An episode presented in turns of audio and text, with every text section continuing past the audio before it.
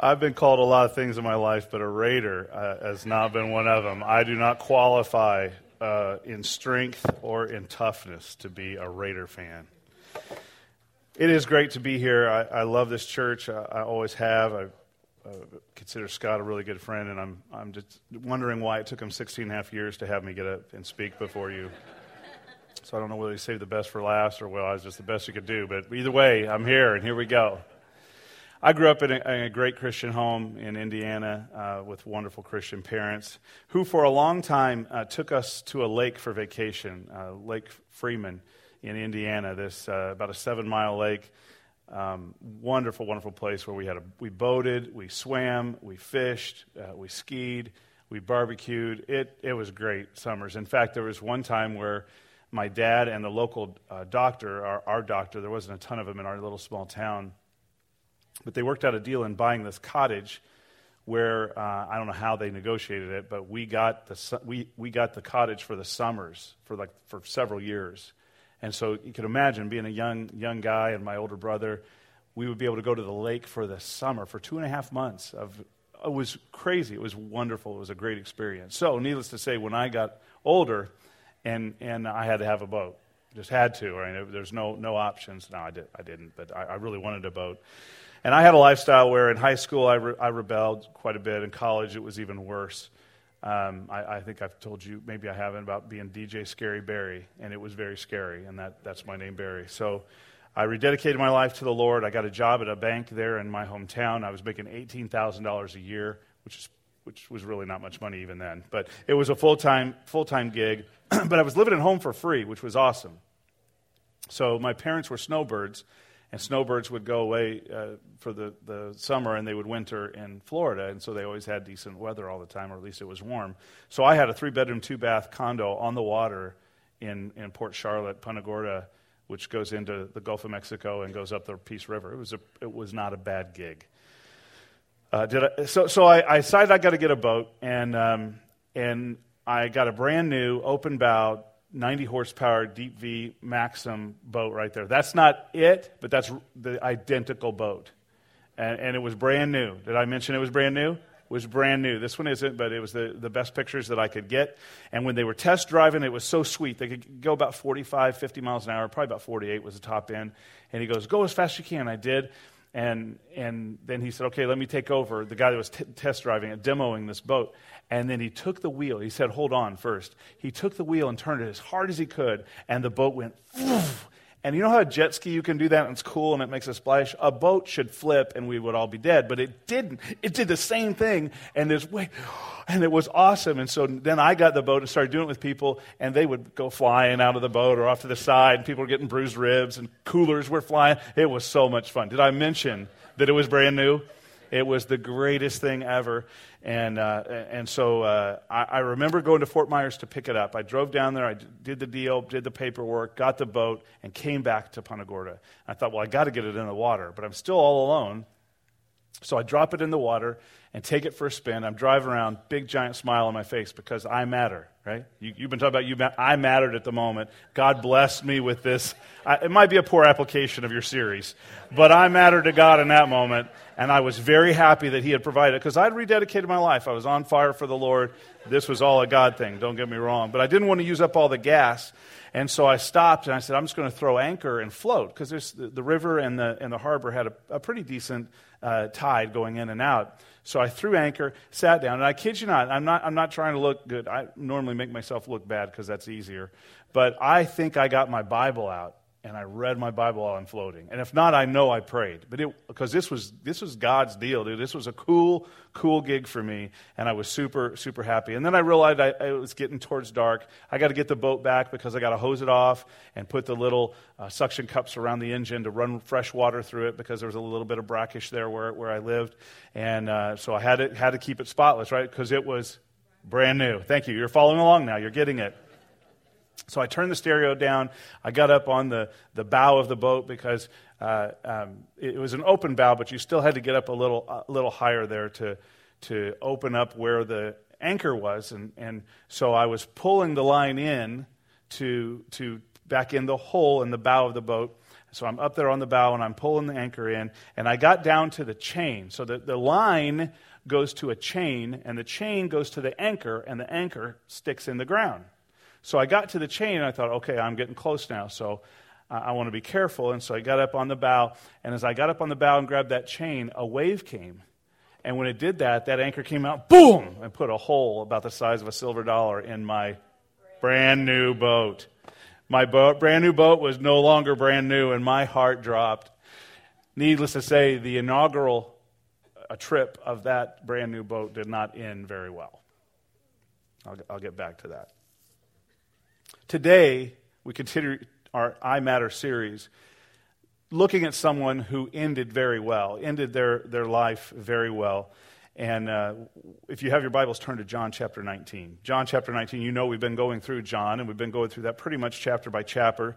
Uh, to set this up, Jesus has been incarcerated on some trumped up charges. It's, it's not legit what's going on with him. He's headed to the cross. He's been flogged. He's been beaten with whips and, and all sorts of things that probably much, much of his insides are hanging out or exposed.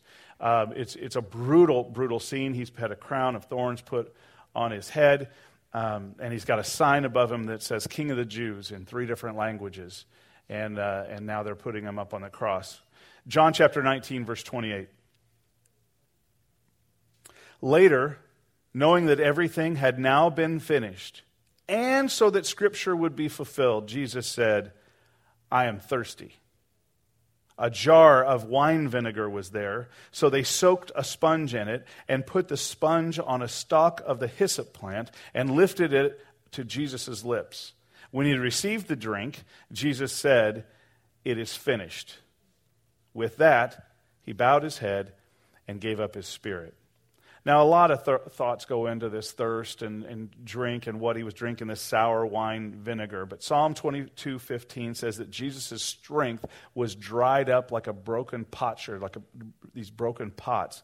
And his tongue stuck to the roof of his mouth. Have you ever had that happen where you've been so sick that your tongue sticks to the top and it's so dry and it's like pulling cotton away from cotton in your mouth because it's just anybody you've been dehydrated like that hungover don't raise your hands.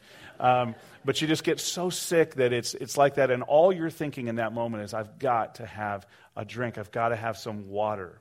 Well jesus is kind of in that in that boat in mark uh, 15 23 jesus had refused to accept this dulling sedative of a wine mixture sort of thing, uh, mixed with myrrh.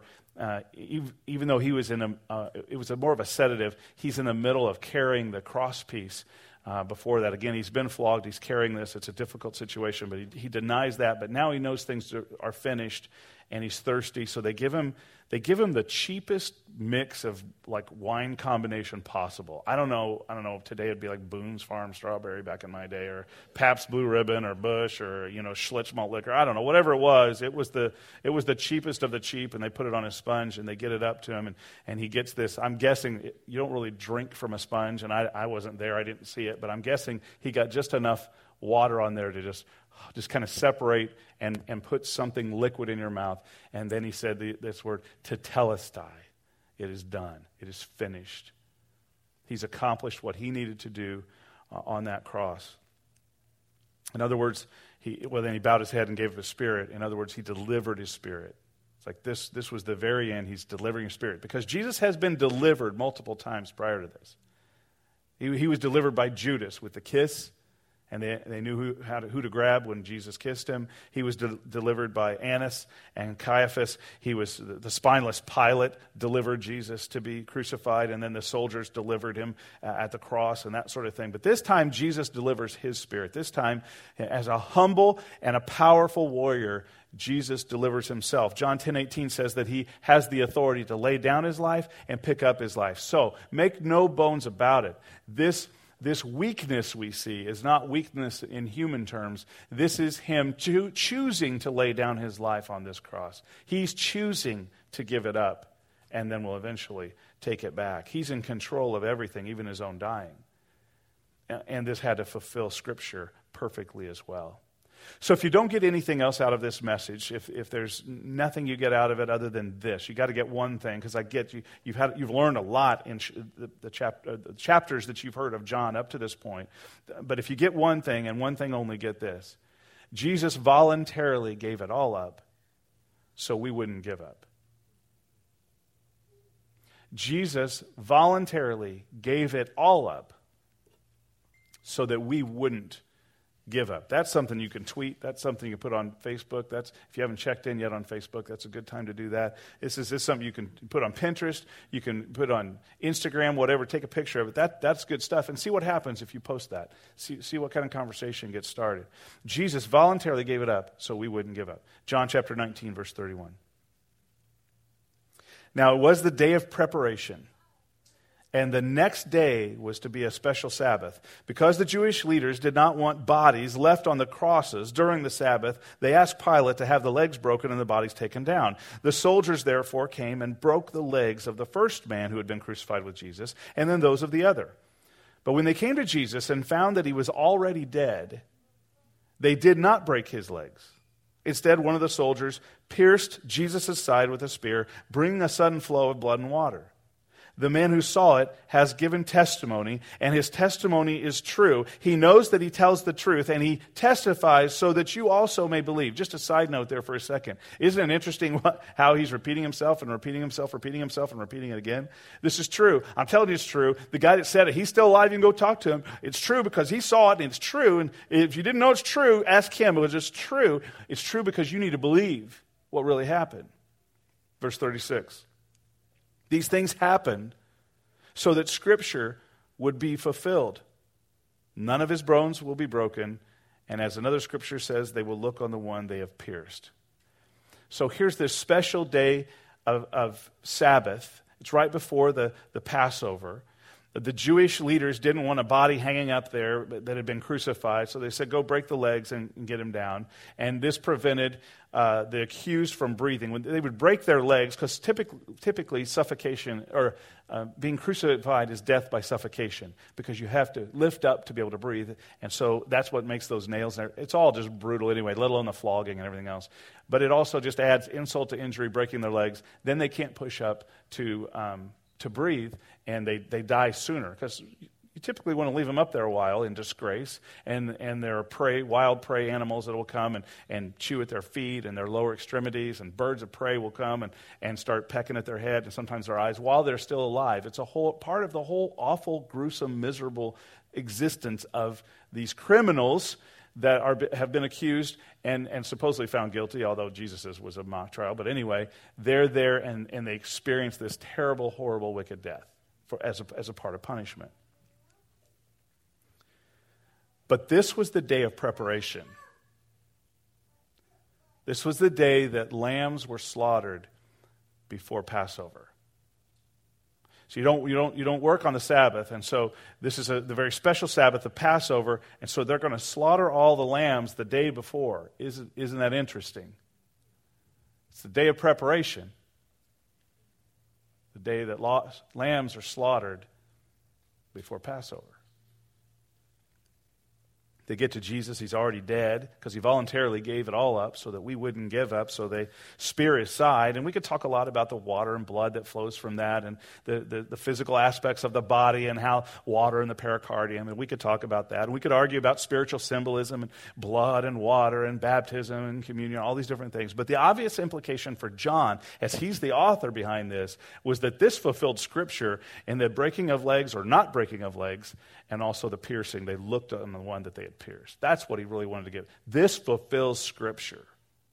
This is big time stuff. Jesus really did voluntarily give it all up so we wouldn't give up. John chapter 19, verse 38. Later, Joseph of Arimathea asked Pilate for the body of Jesus. Now, Joseph was a disciple of Jesus, but secretly because he feared the Jewish leaders.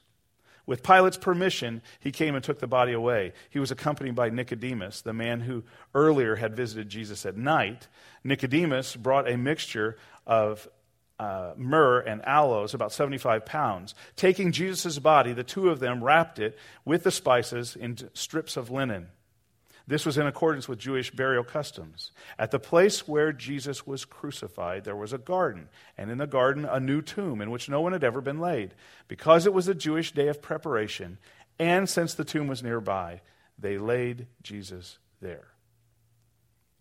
Jesus voluntarily gave it all up so that we wouldn't give up. And now he's officially dead. He's about to be taken off the cross. A guy named Joseph comes. He says, I want to, I want to take the body. We know Joseph to be a, a very wealthy man. He was a member of the Sanhedrin, the kind of religious ruling authority, the judges sort of of the time. He was a good and righteous person. He expected God to fulfill his promise uh, about the kingdom, but he was also a closet Christian he was secret because he probably feared his peers on the Sanhedrin and what they would think if, he was re- if they really knew he was a follower of Christ.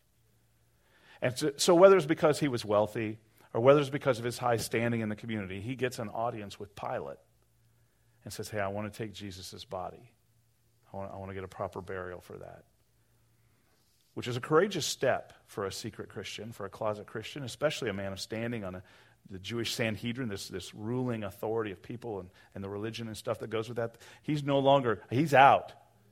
Like there's no going back now. It's a courageous, courageous move for Joseph to be able to do this and, and to do this because no, no longer can he, everybody's going to know who he is and what he believes, which is cool. So he's joined with Nicodemus, who was also at the time another closet Christian. I come to Jesus at night because of fear. Isn't it interesting? Isn't it interesting how we all love Jesus and we love what he does? But many times we do it in secret because of fear. Isn't it interesting now the opportunity we have to be scared about our faith and believing in Jesus or going to church or believing anything that the leftist extreme believes, or if we believe something different? How, how immediately, no matter how much you love people and how accepting you are of people, if, if you believe something different than those who are shouting the loudest right now, you're immediately a bigot, a right wing extremist. Isn't that interesting? If, if there was ever a time that a scripture like this would apply, it would be now that we love Jesus, we love his church, we love God's people, but I'm kind of scared to say anything about it. I'm not trying to get political. I'm just, this is our life. just go to work, go, go to school, go outside, go to the coffee shop, and say anything about anything that doesn't align with all the other stuff that's going on out there right now and the people that are screaming the loudest. I, I hope that we will be like Nicodemus and Joseph, how they ended, and that we'll go ahead and stand up. And we don't need to rub anybody's nose in anything, but be who we are. Be proud of who you are. Don't be a closet Christian. That's all a side note. First service didn't get that, so they got shorted. That was good for you.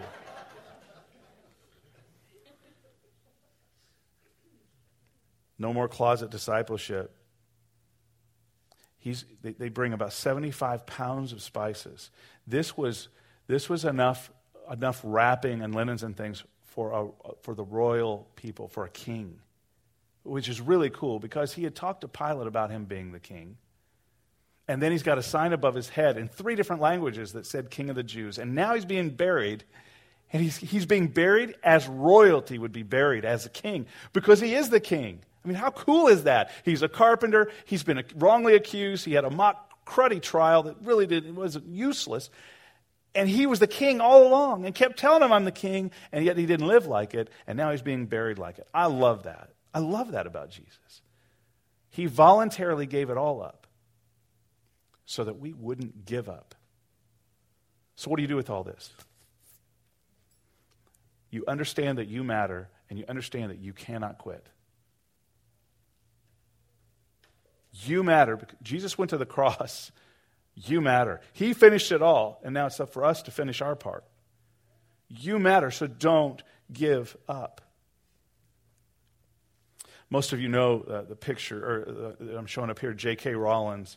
She did the brand of Harry Potter. Anybody read or seen a Harry Potter movie or book? Or yeah, most of you. No, me neither.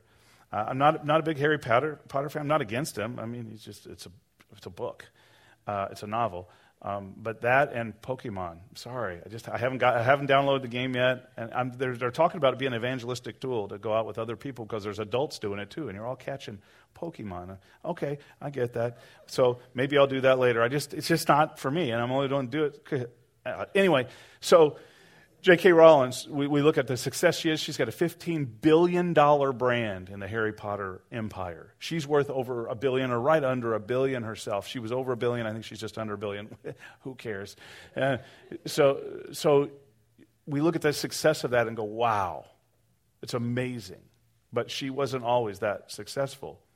In 1994, she had just got divorced, was on government aid, and could barely feed her child. Just three years before they launched the first and published the first Harry Potter book. She was so poor, she couldn't afford a computer to type it up, and she couldn't afford to make copies of the 90,000 word volume of that first Harry Potter.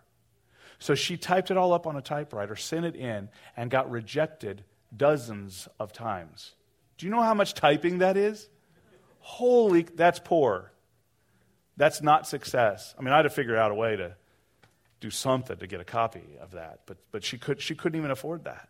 She manually typed out every one of them until their little London publisher, their daughter, whoever the CEO of this publishing company was, their daughter, their child, found it and read it and fell in love with it. I think that girl is who deserves most of the money, right? But then that, that London publishing took it, and now it's history $15 billion brand. It's an amazing success story. But she didn't give up. How many times had she wanted to give up on a typewriter 90,000 words? Mail it in or take it in. When things look gloom, it's just a storm. You're going to get through it. Don't give up. Jim Carrey, Shania Twain, Oprah Winfrey, Stephen King, even Colonel Sanders, finger looking good. Those guys had those stories of those guys and gals are so many hardships, so many trials, so many storms, so many difficulties along. And then, I'm not saying these are perfect people that we model our life after. I'm saying they achieved success, they achieved the win. But it wasn't just, most overnight successes take 10, 20 years to get overnight success. It's never an overnight success. You're either, here's, here's, here's what you need to know you're either going into a storm you're in the middle of a storm or you're just coming out of a storm. What's the common denominator in all three of those things? The storm. You're much brighter than the first service. Much brighter. They didn't get it. I had to go back again. You, so, and there's a, there's a small window. There's a small window where, where, where, where you, you have a little bit of light, right? And there's not a storm. But pretty soon, you, you'll begin to see the storm you're about ready to head into. And we could look at every one of your lives, and we're there. We're, we're either, it's actually sunny and shiny and it's good, but we're, we're headed into one. It's coming. Or, or maybe you're right dead center in the middle of it, and all you can do is put your head down and just keep grinding one foot forward in front of the other. Here's the good news the power that raised Jesus from the dead is the power that you and I have as believers in Christ to get through the storms. Don't give up. Don't quit. Jesus voluntarily gave it all up so that you wouldn't give up. He finished. He finished what he was supposed to do so that now it's our turn to finish what we need to do. Well, he's still got some more stuff to do. But for right now, in our context, this is where we're at. Don't give up. Don't give up. So I finally, I finally get the anchor put back into the boat. I get all the line in, I get the chain in, I get the anchor in. I didn't scratch it anymore, I didn't break anything. And I cover up the where the anchor goes, and I put the proverbial tail between my leg, and I sat on it, and, and I looked around to see how embarrassed I should be to see if anybody saw me. And over there laughing, and you know, on, on the shore or whatever. And fortunately, I didn't see anybody that saw me, but I knew what I did. I knew what I did, and I knew I needed to get it fixed. I mean, it'd be different if it was on the bottom in the back where nobody'd ever see it. This is the front of the boat or the hull. Conk, big hole there. Wow, nice new boat. Did you get a discount for that? No, no, I didn't. So I take the boat in to get serviced. After a certain amount of hours, just a few hours, you have to take it back and they, they change some oil or do some things. And I did that and I pointed to the hole and they go, What the heck happened? And right there, I was tempted to lie. I was tempted to tell them, Is that stupid youth group that I took them out on the boat and the kids put a hole in it? Dumb kids. But I didn't. I told him the truth. I told him I'm an idiot, and I told him what happened. And, and no matter how hard I tried to keep it perfect and new, I couldn't. I blew it. They shook their head. And I asked him, I said, Can you get me a bid on that? And they said, Yeah, just leave it here. We'll, we'll call you. So they called and said the servicing was done. I could come down and get it. And so I didn't even ask about the whole. I, I figured they'd give me a bid of uh, who knows how many hundreds of dollars at the time. And I showed up and they gave me the boat and I saw it and the hole was fixed. It like it had never been. It was brand new. And I thought, that's awesome how much is this going to cost me? I mean, I'm making 18 grand. I get that. I'm a, I'm a shooter, but still, I'm, I, and I'm living at home for free, but I can't be, a, I just bought a boat. I talked to the service guy, and he goes, No sweat, man. It's covered. Don't worry about it. We got it. I know it's not covered. I know it's not covered by insurance. I know it's not covered under warranty. Stupidity is not covered under those sorts of things, and this was stupid. But I was a happy guy, and I couldn't believe it. I didn't deserve it. I didn't deserve it at all. I was an idiot. I blew it. I, it, was, it was irresponsible. No matter how careful you be, it, it, sometimes things just happen. And it didn't have to happen. I should have been smarter. I should have looked around. I should have saw the wave coming before it hit. But what I got, instead, instead of deserving to pay, what I got was grace from this company. I got merit. I got favor. I got a blessing. I got a bonus. I got free resin and labor and sanding and whatever it took to make that perfect. That's what Jesus did on the cross. He made us perfect, holy, righteous. He, he did it on the cross for us by his blood. Because every single one of us have sinned. And sin is what separates us from God. Listen, listen, listen. We're getting ready to go into communion. This is perfect. There's God and there's us and there's sin that has separated us. And the only thing that gets rid of sin, Hebrews 9:22 says there's no forgiveness of sin without the shedding of blood. And here's what happens, even if you didn't believe in hell, which I do. I believe there's people going there. Even if you didn't believe in hell, you're separated from God and you're going to die a Christless eternity. That's hell. To be absent from God is to be in a bad, bad place. Sin is what separates us. And the only thing that gets rid of sin is the shedding of blood. And that's why God said, I'm going to come down and I'm going to give you my son, Jesus Christ, my only son, my best. I'm going to give you my best. I'm going to give it all up for you, my only, my all. And he's going to shed his blood on that cross. And that's going to forgive your sin if you put your faith in that son of mine. And then that sin just like the resin and the sanding and the boat, you can't even find out where it was. It's, it's as if it never existed. Oh, you still did it. And there's still a penalty to pay for it. But it's better than new, it's perfect. And God looks at every one of us as believers in Christ. You may not be one of those yet, and that's fine. We'll talk to you in a second. But God looks at every one of us as believers in Christ through the filter of the blood of Christ. So here we are standing, and I've got this filter above me, and God sees me through that blood of Jesus, his one and only Son, and I am perfect, and I am righteous, and I am holy, and I matter.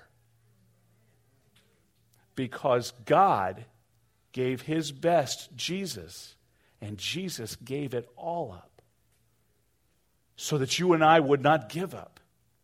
And we continue to learn, and we continue to grow, and we continue to mature, and we continue to come to the church for one reason, and that's so that other people can know. And they can grow and mature so that other people can know. It's a beautiful cycle because everybody is separated from God because of their sin. And all it takes is one sin. One sin. And every one of you have probably sinned once during this service. Shame on you. No, no, no. You get grace instead of what you deserve. That's what I got with the boat, and that's what we get as we remember communion. We get grace when what we deserve is punishment. So, communion for a believer is a, is a magical, it's not the right word. It is a transformational illuminating, amazing time to remember the sacrifice that He gave for us so that we can not only have eternal life and, and be in heaven forever with God, but so that we can also have the Holy Spirit here on this earth and have an abundant life as we go through the storms. We have the power that raised Jesus from the dead in our life to get through those storms. It's a beautiful, beautiful situation and one that should rem- be remembered on a regular basis. We're, we're about to do that. And there may be a handful of you, maybe more, that you really don't have a relationship with God through Jesus Christ. You believe in God and you're a good person. And you go to church and you might even give some. You might even serve and help out but you've never made Jesus Christ the Lord, the boss, the CEO, in charge of your life. You've never said, hey, this Jesus that, that bridged the gap, that shed his blood, the Jesus that gave it all for me, I've never given my all for him. I just try to be a good person. I met with my best friend this week since high school. He's my best friend in high school. I had not met with him since we were probably 20 years old. And I asked, I asked him the textbook. It was, it was just so weird and so natural. I was so glad it happened. We're on the way home, and I said, Listen, man, I got to ask you one more question. My wife was with me. I said, I got to ask you one more question before we go as we're driving home. I said, If you died tonight, and if a, if a bomb went off in our car and we died, would you go to heaven? And he said, I hope so. I said, Okay. I said, If you died tonight, and you stood before God in heaven, and God looked at you and he said, Why should I let you into heaven?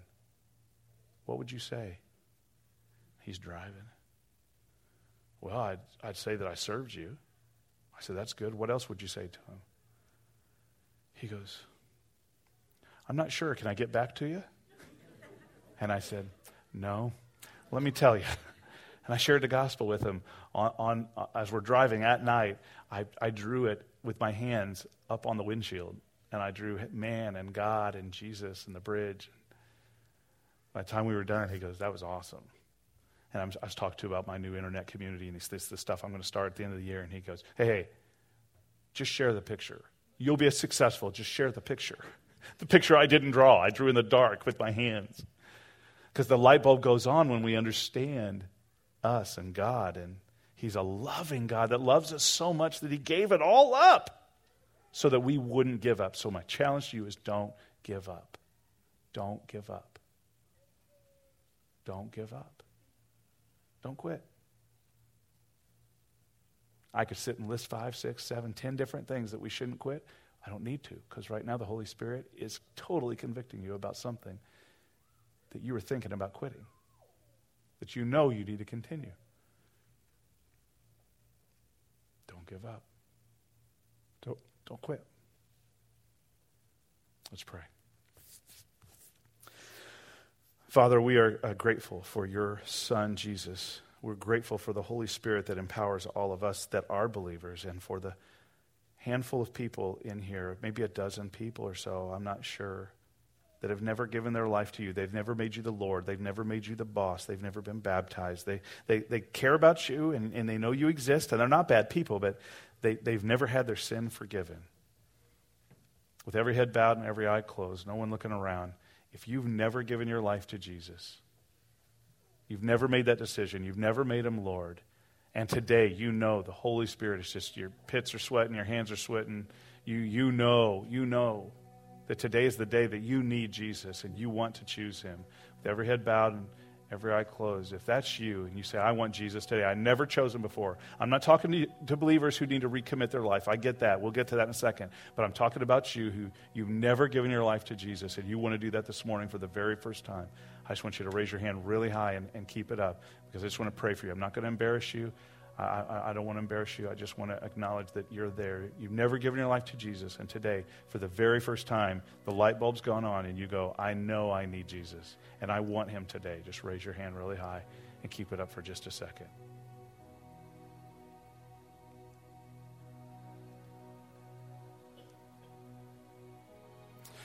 Father, for, for one or two in the first service and any here that I might have missed or that wanted to raise their hand but didn't.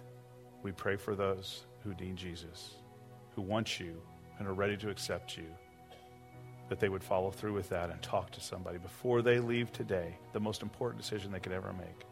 For the rest of us, as we um, take this time now to remember We remember how great you are. We remember your, your Son and his blood and his body broken and beaten on that cross, and that this cracker represents your body, and this juice that we're about to take represents your blood, and that as believers, we're going to take that and remember.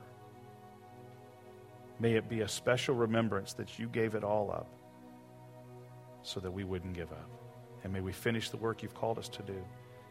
As we get through the storm, may we put our head down and just keep moving through and never, ever give up. Because you're worth it, and your people are worth it, and our calling is worth it. Father, thank you for the time that we've had to be able to get around your word and to hopefully be changed by it. Meet with us now during this time of communion. In Jesus' name, amen.